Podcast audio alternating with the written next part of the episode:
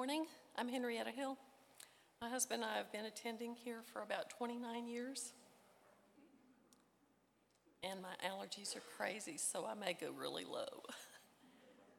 then God said, Let us make man in our image, after our likeness, and let them have dominion over the fish of the sea, and over the birds of the heavens, and over the livestock, and over all the earth and over every creeping thing that creeps on the earth.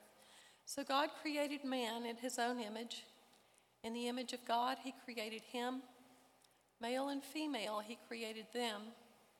And God blessed them, and God said to them, Be fruitful and multiply, and fill the earth and subdue it, and have dominion over the fish of the sea, and over the birds of the heavens, and over every living thing that moves on the earth.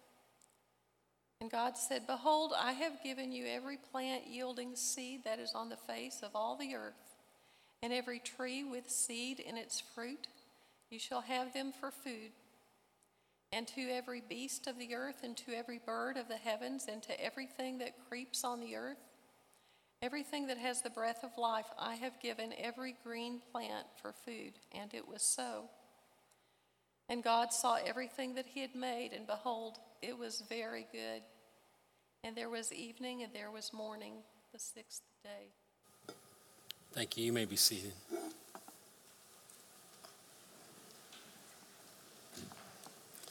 Good morning, everybody.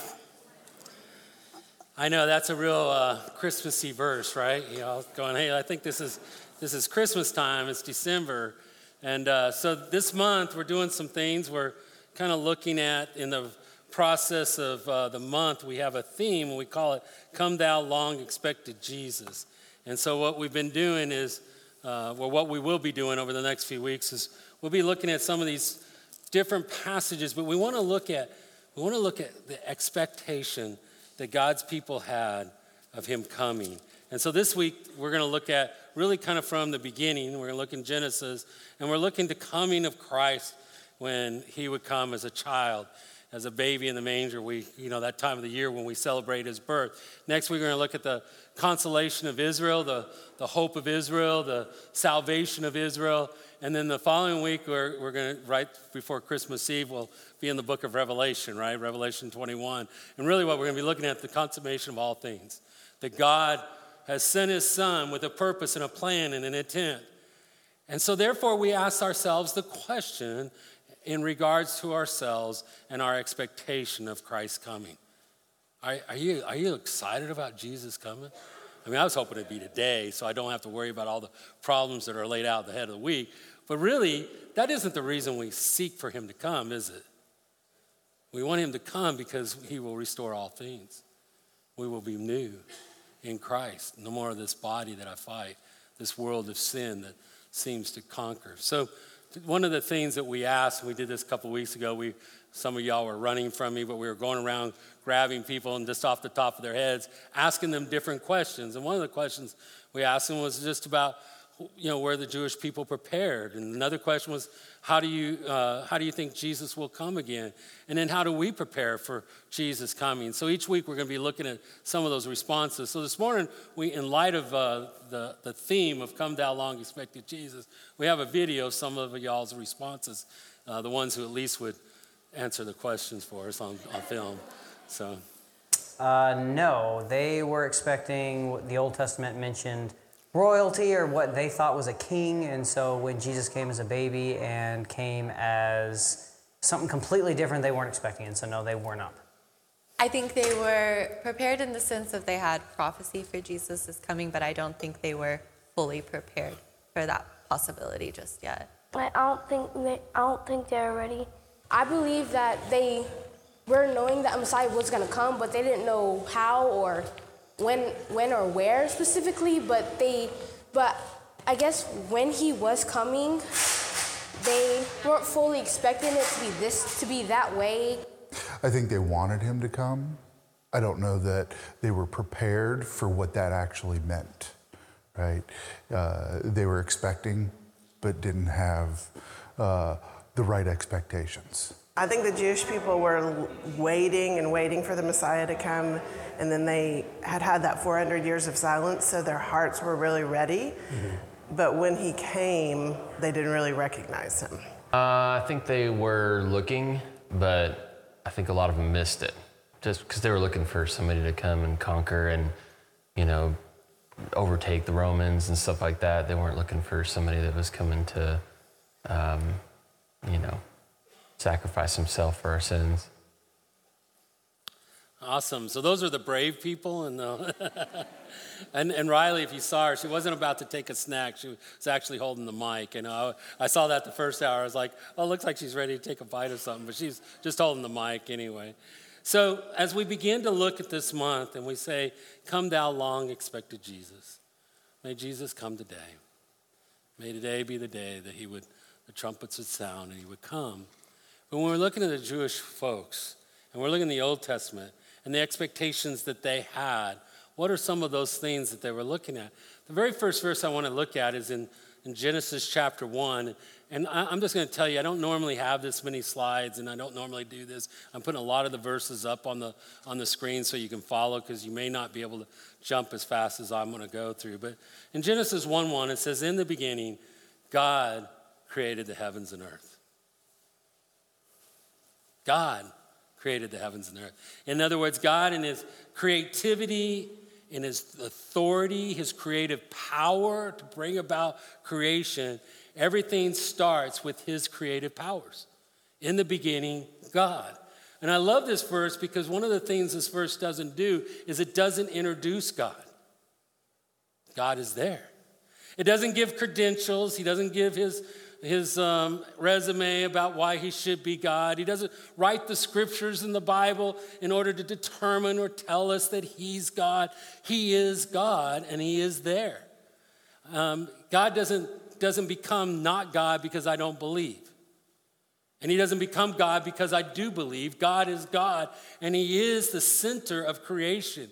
It's one of the realities, in fact, for me in my own walk with my God one of the major things that changed in my walk was when I came to a place and understood that the sovereignty of God, that God is God and He is God, and that's enough. And when I begin to realize that and I bring myself under His authority, under who He is as God in all of creation and what He's laid out, when I understand that, then I begin to experience the blessings and the intents of God. Because when you look at the source or you look at the center of creation, it's God and it's Him there. It was His creativity, it was His activity alone that established the heavens and earth. It was Him who laid out the parameters of time and space and established the creation. Yeah, that's a good place for an amen. This is going to be one of those days. I'm telling you right now, folks. I, I haven't, I haven't, I haven't preached in a little while, and so I'm kind of itchy for amen. So if I'm doing this, it's because I need an amen, or I don't know. I don't. No, you know why amens are important to me? Because, dear people of God, if you don't affirm the truth in your life, how are you going to be able to act on it? Right? So when you say, when you're agreeing and you're recognizing God speaking to you, that's affirming truth in your life. And it's when we obey truth, when we walk in His truth, that we experience His blessings in our lives. So to me, it's one reason. But most of us are, sometimes we're just some, I'm more outward and some of us aren't as much. What's interesting is in this chapter, one of the things I did when I looked at this chapter is I was like, I wonder how many times when it begins with God, how many times it says God as compared to man. And it was interesting 30 times in this chapter, it's making a reference to God, and only like three times to man. Why? Because he's the center of creation. And if you're going to walk after Christ, you're going to be a new believer. If you're going to have an expectation of Jesus coming, you know where it starts? It starts with God. He's the sustainer and the keeper of life. He is everything in the creation. So it's important to understand the truths of His word and what He has to say. In verse 26 of the same chapter of Genesis, God says this He says, Then God said, Let us make man in our image, after our likeness, and let them have dominion over the fish of the sea, and over the birds of the air, uh, birds of the heavens, and over the livestock, and over all the earth, and over every creeping thing that creeps on the earth. And then verse 27, it goes on and confirms so God created man in his own image, image, and in the image of God, he created him, male and female, he created them. When you talk about the crowning point of God's creation, it's when he brought about and he breathed life into the nostrils of humanity. He breathed the life into the nostrils of Adam and brought forth life. And it, and it was created in the image of him, in this image uh, uh, this picture of us, of humanity being in the image of God, defines our unique relationship with God compared to all of creation. We have a unique relationship with Him because we've been created in the likeness of Him. It's interesting. I'll go out with my family sometimes, and my boys will be with me or whatever, and and and there's one of my sons that probably is most like me than than the other. And it doesn't take long that people figure that out right? That he's most like me. He's, and there's this there's this relationship no matter where he has there's this unique relationship where when i say things to him he kind of just knows what i mean and i know what he means and it, it, it doesn't really always work sometimes when i he's telling me one thing i go no but i know what you're thinking right? You know because we have this unique relationship. Well it's the true with us with god there's a uniqueness in that we've been created in His likeness, and there's a unique relationship that we have with God compared to all of creation. We've been created holy. Let that sit in. That when God created Adam and He created Eve, He created in holiness. That was His intent, without sin. He created them with the ability to reason, intellect, and will and emotion. And he said it was very good. We, read, we heard that read a minute ago. There's a unique relationship that we have with our God in that we've been created in his image. In fact, he goes on and when he begins to continue to describe in his creation, in verse 26, he says, Then God said, Let us make man in our image after our likeness, and let them have dominion. Interesting word. Over the fish of the sea and the birds of the heavens and the li- over the livestock and over all the earth, over every cre- creeping thing that creeps on the earth. You see, dominion defined humanity's unique relationship to creation. Not only that we've been created in, the, in, the, in, in a unique relationship with God because we've been created in His image, but He also created us to be His representatives in the, in the managing that of, of creation. And so we have a unique relationship to the rest of creation. Now, keep in mind, we're still talking in the scriptures here, we're still talking before sin has entered the picture. When people sometimes say to me, and they go, Well, I don't know why God created this world like this. I'm like, well, He didn't. He created us in holiness, He created us in right relationship. He created us to be in a right relationship with the creation, which He gave us to manage, to be His representative as we oversee and overrule or rule over His creation. The command to rule over His creation separated us from the rest of, of creation. It's, it's an interesting picture in the, when we begin to realize in the beauty of that moment in the garden in which God had intended in this relationship, He did not intend us to be fearful of, us, of Him. He did not intend us to be in shame. He did not intend us to be those who would walk in disobedience. His, in, his intention was us to be in communion with Him. In verse 28 of chapter 1, it says, And God blessed them and God said to them, Be fruitful and multiply and fill the earth and subdue it and have dominion over the fish of the sea and the birds of the heavens, over every living thing that moves on the earth.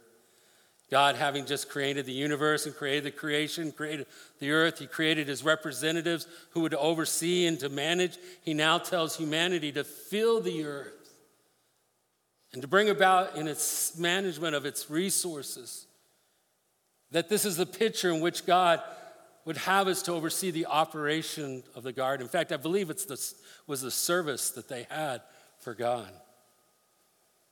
In the same verse, in verse 28, not only says, God blessed them, and God said to them, Be fruitful and multiply uh, and fill the earth, he says also to subdue it. The picture isn't to subdue in the sense that there was something wild that they had to bring under control, but it was the picture of speaking of productive ordering of the earth or of the creation it's the idea of its inhabitants to, to bring about and to yield the good fruits that God intended and to bring about God's plans and purposes. that God had given them in the service to, to manage creation, to, to bring about those things. That's why when um, I have a daughter that loves, loves the, the wilderness and likes to go barefooted out in the woods, and she just she always goes, "Man, I just feel so so close to the earth." And I'm like, "Well, I think it's biblical, right? Because we were put here to manage the resources, to manage the creation." Unfortunately, and we'll talk about it in a minute, but what do we do in sin that we often do, right? We misuse God's resources. We mismanage. We have a tendency to hoard and use it for self rather for the intention and the purposes which God gave us. So now humanity would fill the earth and oversee its operations. And it speaks of its yield and its riches and its accomplishments. To me, it's a beautiful picture of kind of the unity that was taking place. God would walk in the garden, and man didn't run from, from God, they ran up to God. There wasn't shame between husband and wife, there wasn't misalienation that was taking place, there wasn't blame, there was, there was unity and purpose and intent. I think it's a beautiful picture. And then in chapter 3, I have a word that I write in my Bible, and right, actually right next to verse 6, but I write this word devastation because everything changed. Everything changed. In verse 1 of chapter 3, it tells us the serpent, more crafty than any other beast of the field that the Lord God had made. he said to the woman, Did God actually say, You shall not eat of every tree in the garden? What a preposterous statement. And yet I find ourselves that we do that often too, don't we?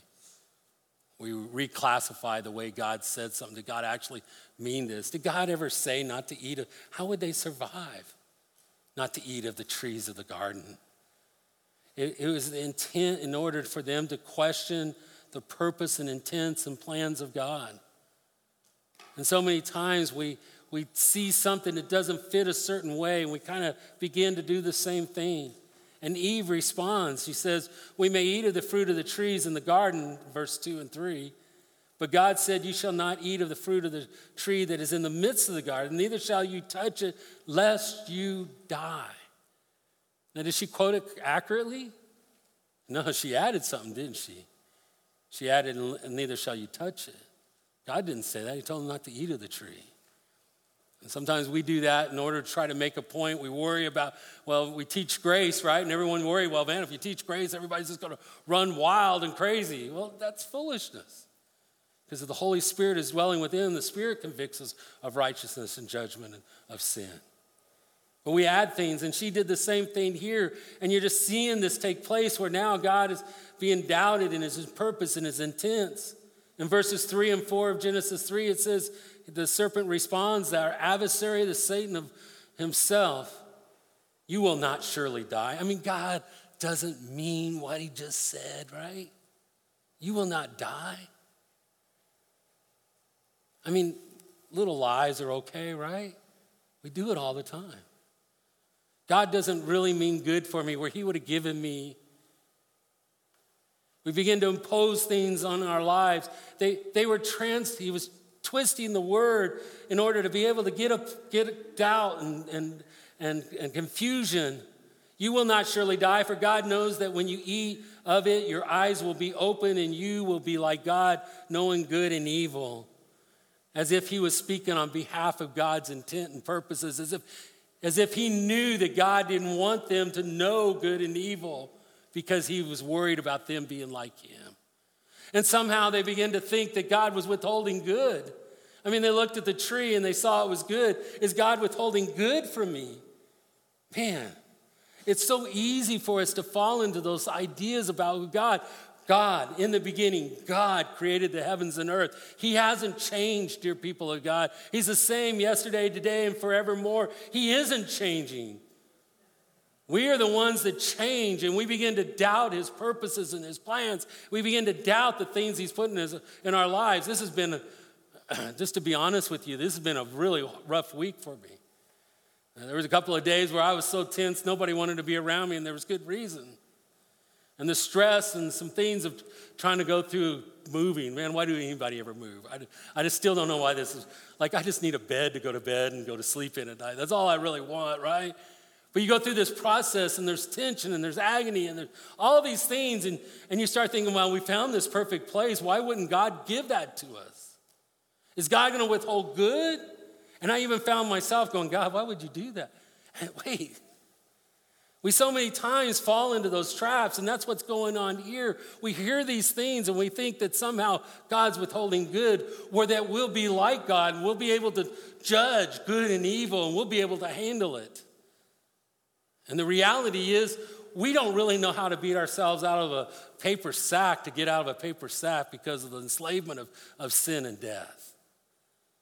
We need him, but this is what's going on. The serpent has deceived Eve and created doubt. And so in verse 6, it says So when the woman saw that, that the tree was good for food and that it was a delight to the eyes and that the tree was to be desired to make one wise, she took of the fruit and ate, and she also gave to her husband who was with her, and he ate. It's three things that she saw here. She saw one, that the tree was good for food. She saw that it was a delight to the eyes, and it was to be desired to make one wise. And so, what was the action she took in disobedience? They ate.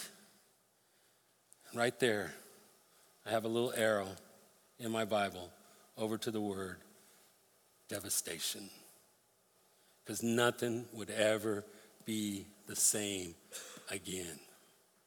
The world that we live in, the world that we fight continuously in the battle of sin and death is about us, and devastation took place. Everything changed.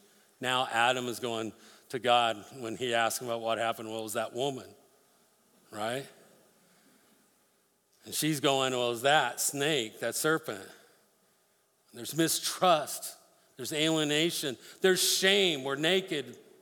We know there, there's uncertainty. They're running from God instead of to God. They fear God rather than experience the love of God. And everything that Satan promised when he said, because when you eat of that fruit, you would be like God, everything he promised in the enlightenment of that truth did not happen. You know why? Because when we, wisdom will never be attained through disobeying God's word. Wisdom will never be attained by disobeying God's word. Young people hear that. This is truth. The word of God tells us that the fear of the Lord is the beginning of wisdom, Proverbs 1 8. Wisdom does not come, enlightenment does not come by disregarding the truths of God's word. It doesn't come in disobedience. It doesn't come in those times when we think that we're going to have our way. He did not put us here. It's when you think about it, he wrote this book and he made an accord, and he didn't write it just for us. I mean, he didn't write it about us, he wrote it about him. In fact, in chapter 2, verses 15 through 17, it says this The Lord took the man and put him in the Garden of Eden to work it and to keep it. I think that was their service. That was the intent. That's what God had given them to do, was to work and to, to subdue, to manage, to oversee the creation. And the Lord commanded, the Lord God commanded the man. In fact, that's the first time in, in the scriptures you see the word command, in the Hebrew word for command. The Lord commanded, and it's very strong. He commanded the man, saying, You may surely eat of the tree, of every tree of the garden but of the tree of the knowledge of good and evil you shall not eat, for in the day that you eat of it, you shall surely die. You know, I've thought about this. We don't like talking about sin. Our culture hates talking about sin because, you know, we're putting each other down, we're all these kinds of things. But without sin, where's the gospel? If we didn't fall into iniquity and the traps of sin and death, why would we need a Savior? We need a Savior because God placed them in the garden to take care of the garden, and that was their service. And God commanded them not to eat of that tree because He told them, In the day that you eat of that tree, you will surely die. And they disobeyed, and it plunged all of humanity into the depths of sin and death. It was a consequence of justice. The disobedience brought about justice and consequences. It wasn't just God being a mean God and he's going to judge, you know, bring about bad things. It was a result of their disobedience. It was a consequence. And part of that consequence is that they moved from, a, from, the, from the garden and in the presence of God into the domain of darkness and sin and death. They entered into a different realm. There's, there's no more hope. That's why I put devastation. In fact, in Paul talking to the Colossian believers, he uses this phrase in verses 13 and 14. He said, He has delivered us from the domain of darkness and transferred us to the kingdom of His beloved Son, in whom we have redemption, the forgiveness of sins. No wonder we should be saying, Lord Jesus, come. Come, thou long expected Jesus. Come, Jesus, come. Come, Jesus, come because he's our hope. And that's the next phrase I put right next to verses 15, verse 15. I wrote in big words hope, hope, hope. That when it says there, I will put enmity between you and the woman, and between your offspring and her offspring, he shall bruise your head, and you shall bruise his heel. And speaking of the promise and the hope of one that would come, there's a perpetual struggle between humanity and darkness. There is an adversary who is about, who goes about and wants to destroy every one of you in this room today. Everyone on this that's listening online. There's an adversary. There's our adversary is Satan himself. He wants to destroy you. He wants to deceive you, young people. He wants to destroy your marriage. He wants to destroy your relationships. He wants you to forget who God is. He wants you to doubt Him. Oh, God, surely you won't die. Does God mean that? Dear people of God, we need to be a people who are wise and understand the truths thereof. The devastation happened, but here in verse 15, there's hope. There's a promise of a miraculous birth, there's a promise of redemption. Martin Luther Writing on this passage, he said this all the promises of God lead back to the first promise concerning Christ of Genesis chapter 3, verse 15. The faith of the fathers in the Old Testament era and the faith of the New Testament are one and the same faith in Christ Jesus. Time does not change the object of true faith. There is and has always been and will always will be one mind, one impression, one faith concerning Christ among true believers whether they lived in past times, now, or in the future, because salvation is through one. From beginning to end, your Bible is an epic story about Jesus, about God's love, about the redemption of God, and about the glory of God who expressed himself in his Son to us. The scriptures weren't written about us, they were written for us that we might know truth we are not the center of the plan, dear people of God. I know that goes against all our Western thought. I know. I mean, every time I go into McDonald's, right, I got to have it my way, right? Is it, or is it that Burger King? I used to be in that business, but anyway, now I forgot. right? We, I mean, why do we do? Those poor waiters, you know, they keep going, we keep pushing. We feel like kings, and we're not. We're devastated by sin and death, and without Christ, without hope, how would we deliver ourselves? We couldn't fight our way out of a bag. There's no way. The focus of the scriptures is far greater, the hero of scripture is far better. The Bible has one ultimate plan, one ultimate plot, one ultimate champion, one ultimate king. It's the promise and the grace and the mercy that are seen by every time there was another birth for the Jewish people. Because he said his, her offspring will crush his head, he'll bring a de- devastating blow. So every time there was another birth, there was hope. Every time there was another generation, there was hope. Can you begin to see the ex- expectation of the Jewish people as they were looking for their Redeemer, for the consolation of Israel, for the salvation of Israel, for the message that would come through the Redeemer that God had promised?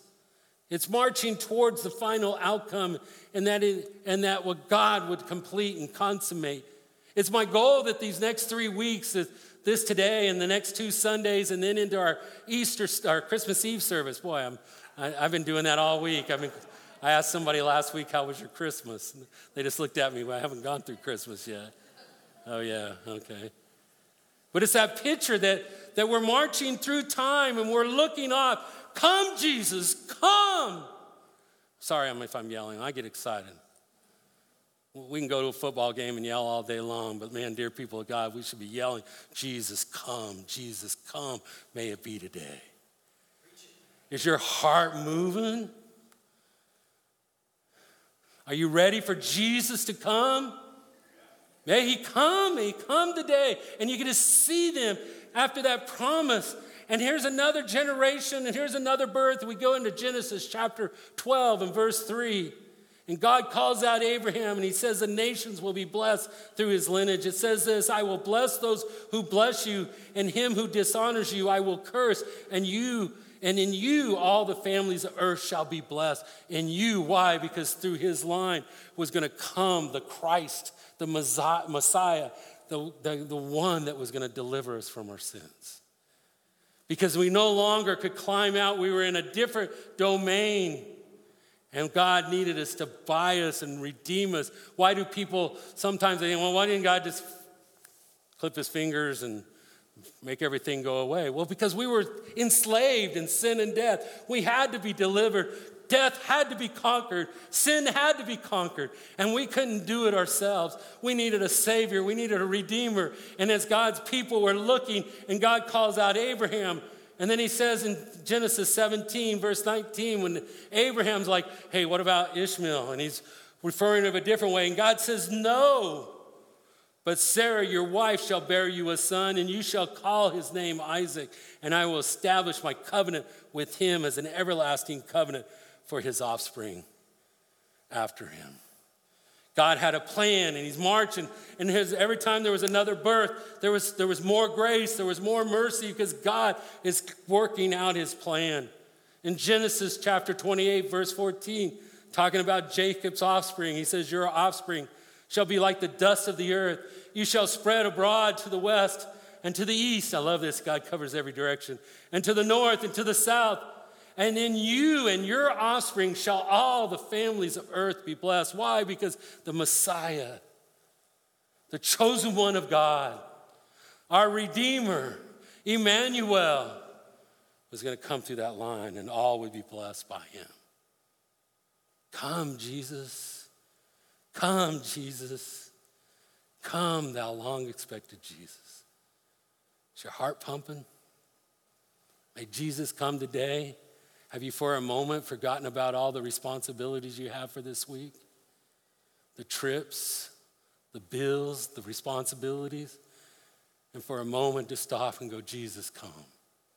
Jesus, come. Come, Jesus. That's what we live for. That's our hope. He said in Micah, he prophesied in Micah 4 5 2, but you, O Bethlehem, you who are too little to be among the clans of Judah, from you shall come forth for, for me one who is to be a ruler in Israel, whose coming forth is from old, from ancients of days. He's coming. They should have known. They were looking. Here he's coming. He's, we should know he's in Bethlehem. Isaiah chapter 7, verse 14, born of a virgin, God with us. Therefore, the Lord Himself will give you a sign. You want to know? How are you going to know? Behold, the virgin shall conceive and bear a son and shall call his name Emmanuel, God with us. Thank God, praise God, hallelujah to God that He did not leave us in our sin and death, in the darkness of the domain of darkness. Amen. Amen. Praise God that He sent his son. And he says, Hey, here's a sign. Here's a sign. that's going to be born of a virgin. And you're going to call his name Emmanuel because God will be with you. Amen. That we have a God that did not leave us in darkness. This is the one who will bring the crushing blow to sin and death, who will set captives free. Isaiah prophesying in chapter 61, verse 1 The Spirit of the Lord is upon me because the Lord has anointed me to bring good news to the poor. He has sent me to bind up the brokenhearted, to proclaim liberty, freedom to the captives, and the opening of the prison to those who are bound. He has come to set us free from the bondage of sin and death. Hallelujah. And I, in Daniel chapter 9, verse 20, 24, he tells us he will put an end to sin. This, this, if this doesn't get you this morning, folks, let's, let's, um, let's pull off your shoes and socks and tickle you and see if you're, you're moving, right? This should get you going. Daniel 9, 24, 70 weeks are decreed about your people and your holy city to finish the transgression. Did you hear that? To finish the transgression, to put an end to sin. Oh, what a great day that will be when he wipes away the tears, and sin will be no more. And to atone for iniquity, to bring an everlasting, bring in everlasting righteousness, to seal both vision and prophet, and to know the most holy place. Amen. Amen. Not only that, he will conquer death. Isaiah 25, Isaiah chapter 25, verses 7 and 8.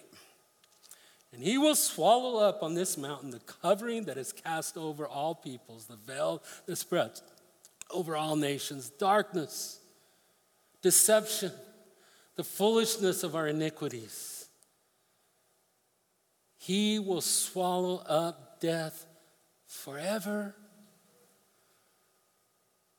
He will swallow up death forever. Amen. Amen. And the Lord will wipe away tears from all their faces. Hallelujah. No more pain. And the reproach, that word reproach means disgrace or shame. The reproach of his people, he will take away from all the earth. Listen to this, for the Lord has spoken. It's not because I get this right every time. This week, I, I didn't have a good week. I, I um, a couple of times I, at the end of the day, I just felt shame because I couldn't handle some of my emotions. I fell. I mean, just y'all put up with me. And I felt shame and I felt reproach. And then when I was reading this again yesterday, I was like, He's going to take that away. He's going to take it away. To God be the glory forever and ever. To His name be lifted up. Hallelujah, hallelujah. To God be the glory. I want to end this message with the words from, we sang, it was the first song we sang, Death Was Arrested. Listen to these words. I think it really ties up what we're saying. Alone in my sorrow and dead in my sin, lost without hope, with no place to begin. Isn't that where we were at? Your love made a way to let mercy come in when death was arrested and my life began.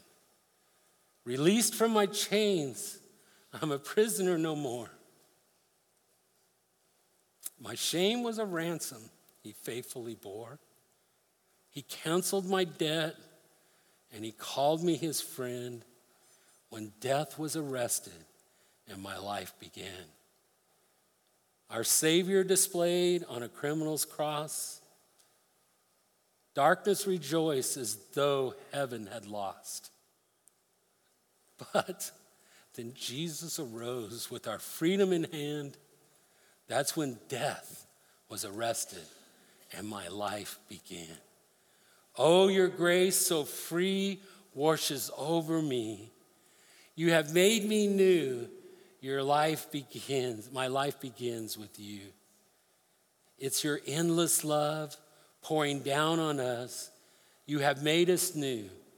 Now life begins with you. Oh, we're free, free, forever we're free. Come on, people, amen. Forever we're free. Come join the song of all the redeemed. Come, Jesus, come, come, come, Jesus. Yes, we're free, free forever. Amen. When death was arrested and my life began. Amen. Let's pray. Father God,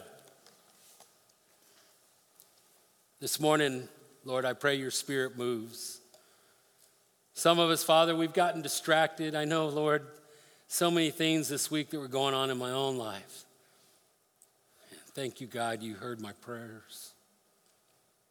And thank you for your truth because, Father, it is when we're in obeying, obeying your word that we experience blessing and we experience your richness. We experience your love, your mercy, your grace. It's there that, Father, we find the things that we desire. Lord, I pray for those that are here this morning, your spirit would move among us. You would speak to us. Someone's here, Father, has never trusted in Christ, and they know that they're still in that domain of darkness, that of sin and death, and they need to be set free. Father, I pray they would come this morning, they would just talk to us. That we could share with them of, of the freedom that is in your Son, Jesus Christ, the forgiveness of sins. Father, maybe some of us have just kind of got lost in the midst of the world and all of its activities and the things that are going on. Just remind us that we would have that expectation, that we would be looking for Christ, that our hope is in Christ more than our, our politics and social agendas and jobs and what we have in our bank accounts. But God, our life is Jesus. When he conquered death, our life began. To you be the glory and the praise. In Jesus' name, amen.